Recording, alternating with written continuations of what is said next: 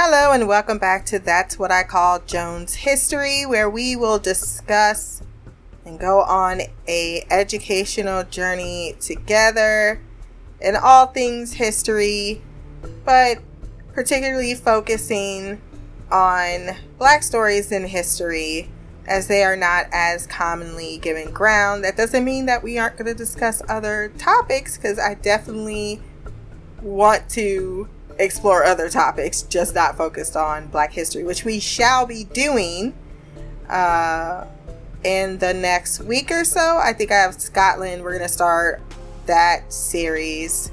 Uh, it'll probably be broken up in a few different parts, but we'll start with the early uh, century ancient history type of timeline and then c- continue upwards.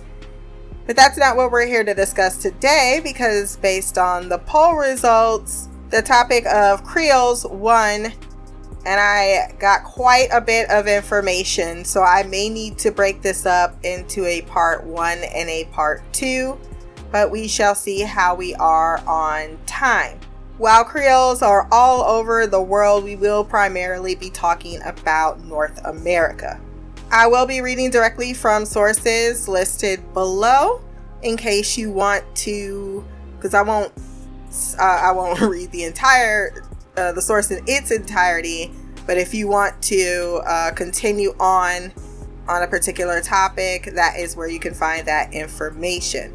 The city of New Orleans was founded on this date in 1718, and the registry affirms the Creole community, history, ethnicity, culture, and heritage on this date.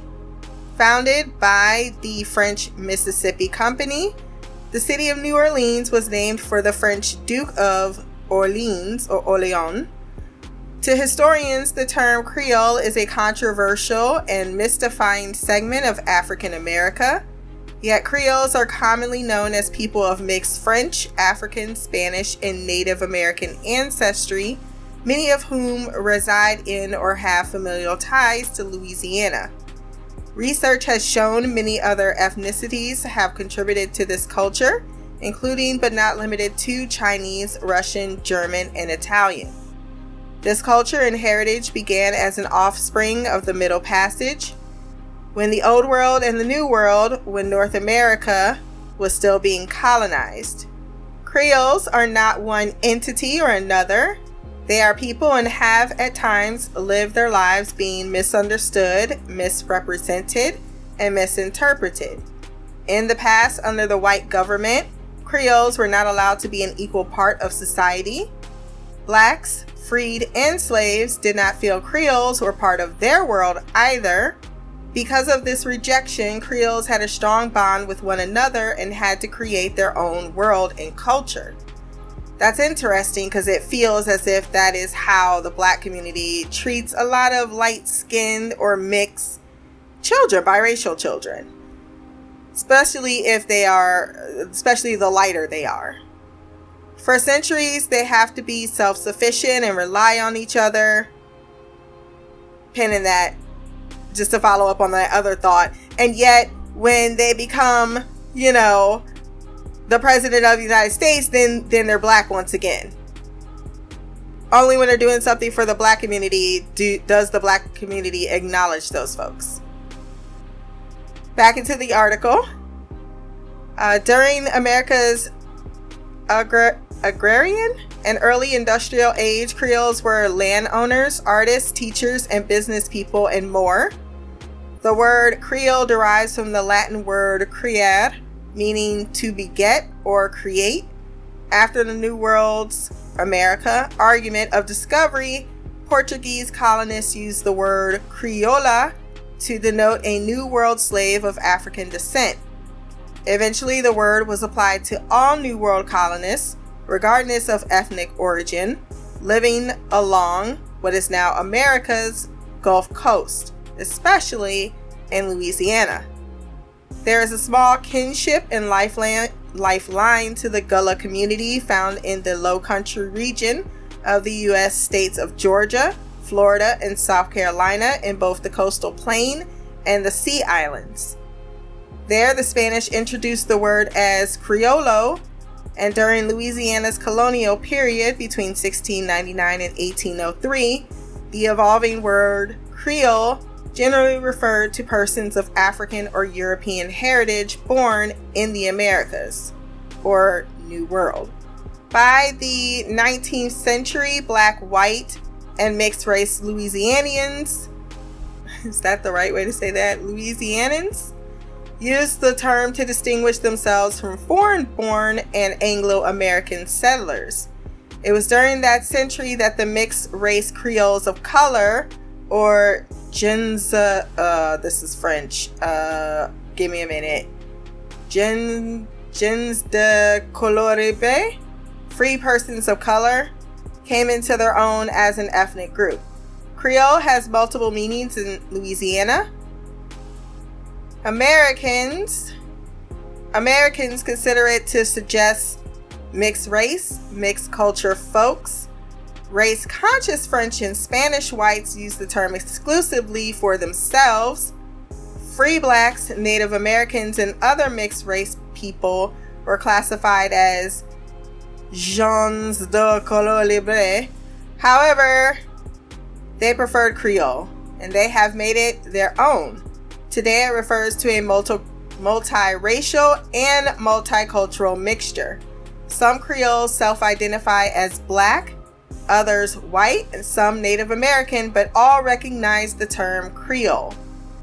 Through America's racial caste system, they experienced many of the legal rights and privileges of whites. They occupied a middle ground between whites and enslaved blacks and as such often possessed property and received formal educations. The Spanish gave grants to freed slaves, many of whom bought their children and relatives out of slavery. Many had arranged legal liaisons with whites, and their offspring were freed, all permissible in the Spanish colony, a practice unique in the southern United States. One of the contributions was uh, the plantation, among other accomplishments to Louisiana, of the Creoles. The business process of sugar refinement, the arts and letters, and the oh, I hate that word.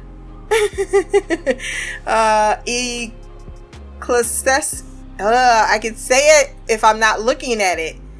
Ecclesial, there we go. Development of the church all carry Creole family names there are about 40 Creole communities scattered across Louisiana, each such as the Isle Brevelle community and Natchitoches Parish by the large centered on a Roman Catholic church and cemetery. After the American Civil War, most Creoles of color lost their privileged status and joined the position of indigent former slaves, former black slaves. Yet the word Creole persisted as a term also referring to white Louisianans usually of the upper class, non Cajun origin. Although confusing, many even Cajuns sometimes were called Creoles, primarily by outsiders unfamiliar with local ethnic labels. Like the Creoles of color, these white Creoles, also called French Creoles, experienced a social economic decline after the Civil War. In academia, Newly impoverished white Creoles often intermarried with Cajuns and were largely assimilated into Cajun culture.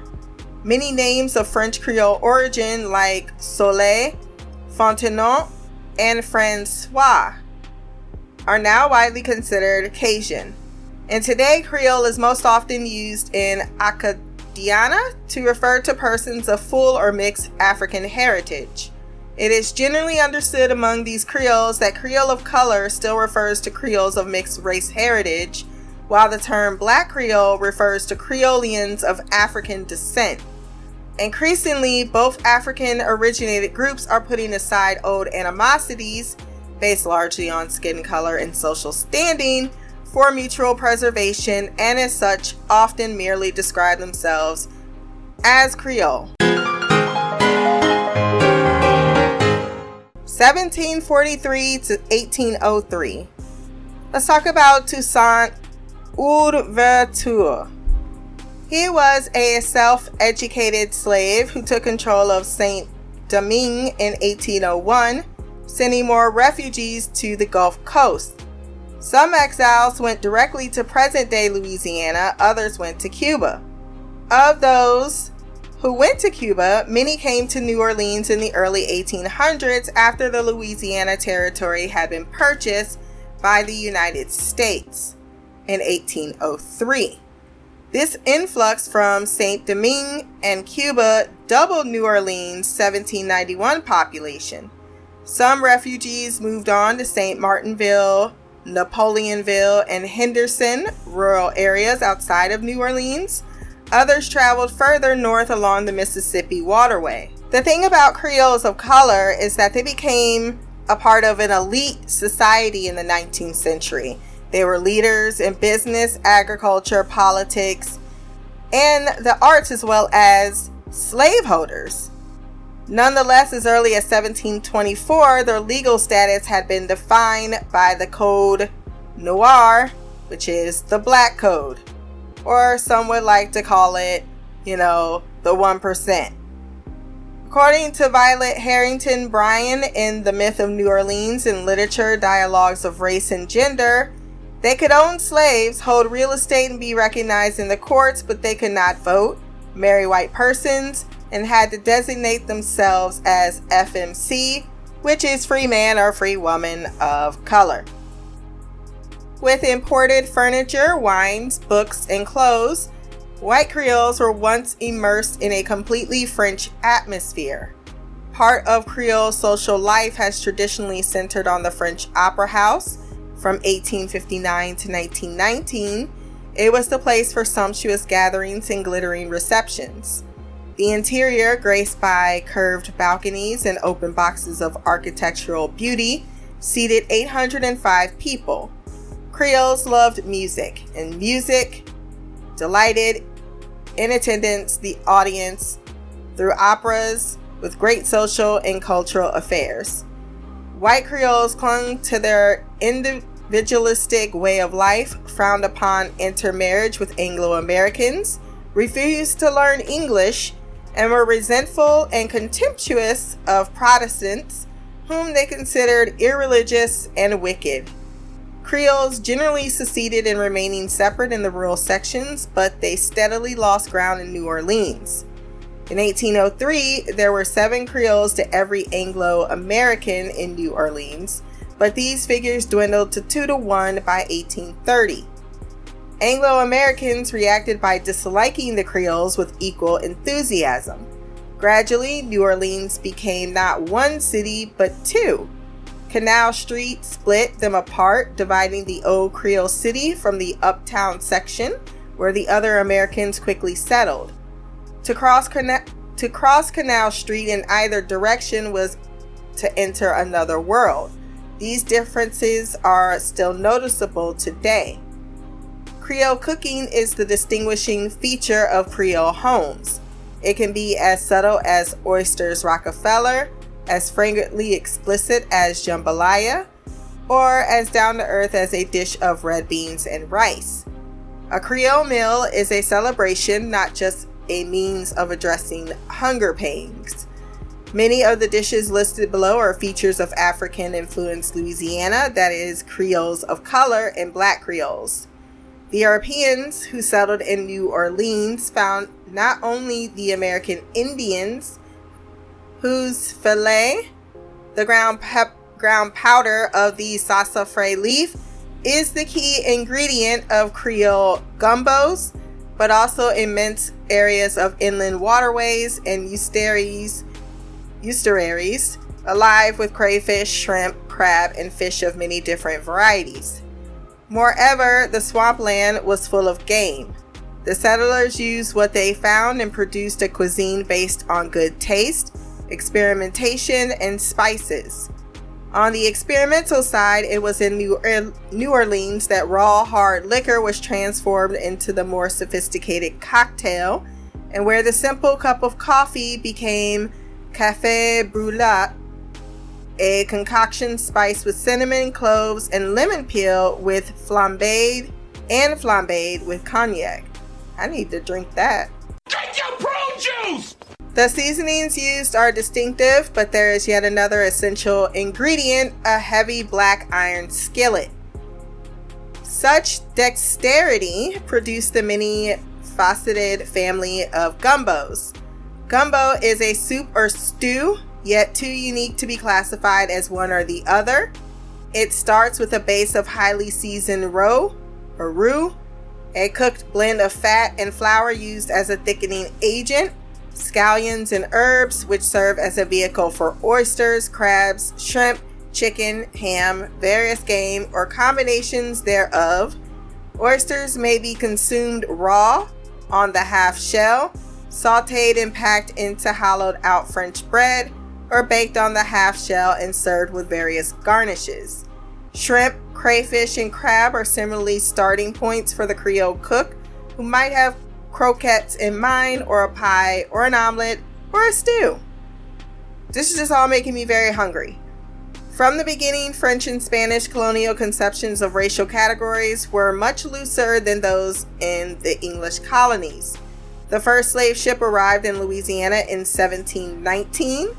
The French, who controlled the colony from 1682 to 1763, had a, as we mentioned earlier, a code noir that governed relations between Africans and Europeans and regulated emancipation.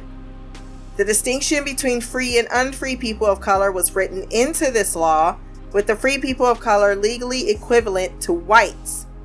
Slaves, meanwhile, could gain freedom in numerous ways, for instance, by defending the colony or te- teaching a master's children.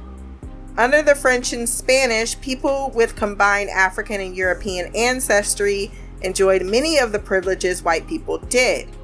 These mixed race Creole of New Orleans were famous, quote unquote, for their wealth, culture, and education until after 1830, when the American concept of race began to reign. Many worked in professions, uh, including carpentry, cigar making, masonry, shipping, embalming, hairdressing, nursery, and midwifery. In the 18th and early 19th centuries, New Orleans in the Caribbean grew close, very close. It was a time of great wealth, as we've mentioned quite often. That's something that, that is continuously being thrown at us. That under French and Spanish rule, blacks, free blacks, and uh, Creoles had an opportunity and did succeed to the point where they were considered wealthy. And cultural development for both white and free black communities of both locales, Faubourg or Faubourg, Marigny, after its subdivision and urban design, became one of the most favored places for the incoming Creoles. By 1807, the majority of the land had been purchased, and Creole cottages, large and small, were built along streets with colorful names like Rue Bon Enfant, Good Children Street, and Champ Elysees, Elysian Fields Avenue. A very large portion of these cottages were the homes of free women of color, a group often not recognized for the important role that they played in creating the built environment of New Orleans. This seems to be a consistent theme, not only just for women in history, but for black women in particular.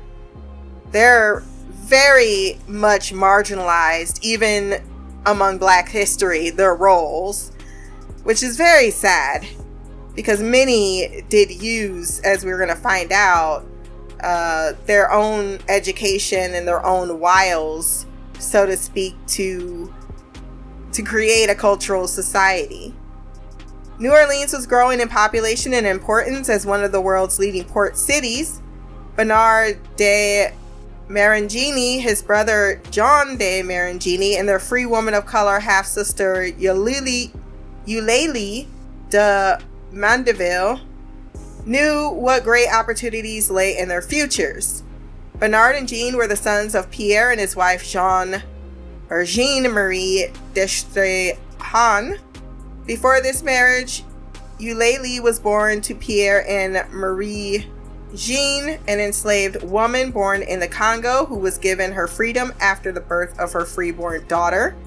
Marie Jean and Eulalie were an integral part of the Marangini family, and Eulalie was a rightfully viewed and raised as a daughter in the household. Pierre's mother, Madame de Manville, was very close to Eulalie and supervised her courtship with Eugene McCarthy of the wealthy white McCarthy McCarty family, who eventually became her husband. Eulalie is introduced as the first of the free women of color in this article, as she is an excellent representative of the wealth and power that drove these women to create such rich and prosperous lives. Eulalie, affectionately known as Madame Cece McCarty, and her husband Eugene raised five children who all became respected members of Creole society. As Eugene was the second son of the McCarty family, he did not inherit a large fortune and utilized loans from Eulalie to develop his successful banking, lumber, and dairy businesses. After over 50 years of marriage, Eugene died, leaving his family in the state of over $150,000, which is a lot of money back in that day. I was born to flex. Yes. Diamonds on my neck. I like boarding jets. I like more than sex. But nothing in this world that I like more than checks. Money. What I really want to see is the. Eulalie made her fortune in real estate and through the ownership of several mercantile stores throughout the New Orleans and Mississippi River region. She ultimately left an estate worth over 250,000. Their combined estates in today's market would be valued in the millions. Rosette Rochon is our next important and prosperous uh, free woman of color. She was born in Mobile in around 1767 to a French shipbuilder and an enslaved woman of his household. Both mother and infant daughter were given their freedom after the birth and remained with the shipbuilder as a family unit. Rosette utilized the money that she inherited from her father after his death to move with her mother to New Orleans. She became a successful entrepreneur and landowner, building several fine Creole cottages, two of which still exist today. One of the homes, an exemplary cottage at 1515 Pauger Street, was developed to serve as Musée Rosette Rochon by longtime Marangini preservationist and interior designer Don Richmond when he purchased the home in 1995. The museum was to be a celebration of the great design and craftsmanship of Creoles of color. Unfortunately, Richmond died before completion of the project and left the property to the Southern Food and Beverage Museum. After encountering zoning issues, SoFab sold the home to private owners in order to raise capital for programming. Go. Go. Bring all your white people with you. Cause y'all niggas gotta exit right now. I take my hat off to both women who became successful in a time where they are being also enslaved and shown that they are less than human. To have those same ideologies exist in one continent is is uh, a lot to be on your mind as you are living a dissonant type of existence. African slaves on numerous occasions rebelled against the slave institution. No shocker there. In 1731, 400 Bambara slaves led by Samba planned a revolt, but due to a slip of tongue by the mistreated female slave, the plot was made manifest. Slaves from the Bight of Benin of Ewe origins in 1791 in Pointe Coupee planned mass rebellion, but was quickly aborted after being revealed. In some cases, black slaves joined Indians in rebellion. There's actually a documentary on HBO, Exterminate All the Brutes. I have not finished it because it is very long and I eventually uh, just keep coming back to it when I'm in the mood. In 1792, Natchez Indians attacked Fort Rosalie in collaboration with blacks after whites attempted to acquire Natchez land. 250 whites were killed and the tobacco apparatus was destroyed. One tenth of the white population was killed. 400 Natchez were sent to the Caribbean. Slaves also ran away and founded Maroon societies uh, in the swamps. The most famous was the Maroon Society, society founded by Juan Malo, or Malo, who later became known as San or San Malo Saint Evil. Many slaves fled the plantations to join the Maroons. Many took Indian wives. Juan Malo engaged in theft and sabotage of plantations. Being native born, Malo received assistance from within New Orleans society, bringing it back to the Creoles and how this correlates slave and free. In Louisiana, so despite being rejected by that particular black race, the Creoles helped both slave and free to assist their their enslaved counterparts.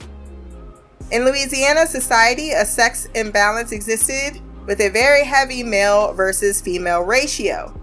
Many of these blacks formed unions with whites due to a scarcity of white women in the region. White men took black mistresses in return for financial support, a system called plaquage or plaquage.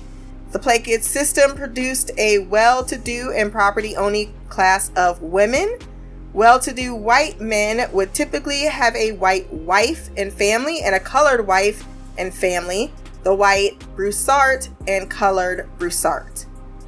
They typically knew each other.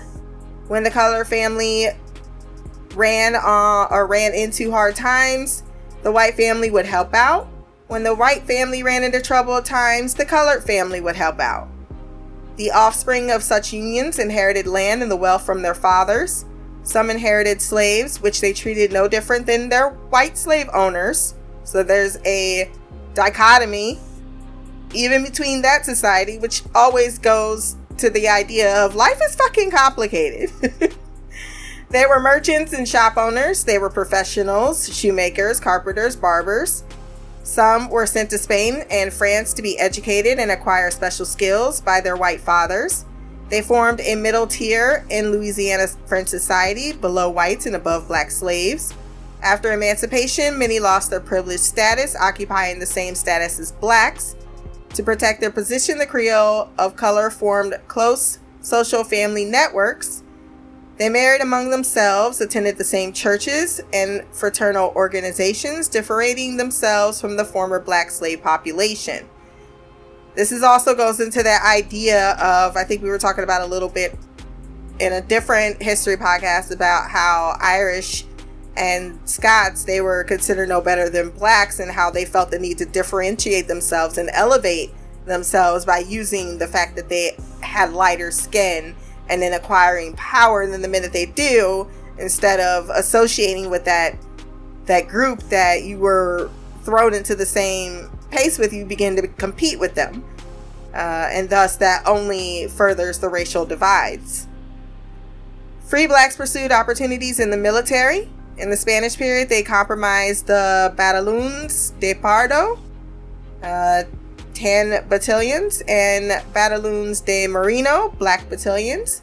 They were used to defend the colony and fight black maroon colonies. To gain freedom, slaves sometimes took assignments nobody wanted Louis Congo, for example, became free on a condition. He became the city executioner and torturer, a very lonely and dangerous position. Even in England, that's still a very lonely, like, yeah, even in French society, they make you, uh, same in Spanish, I believe, they make you wear a red frock. Even money, instead of paying you, they toss it at you.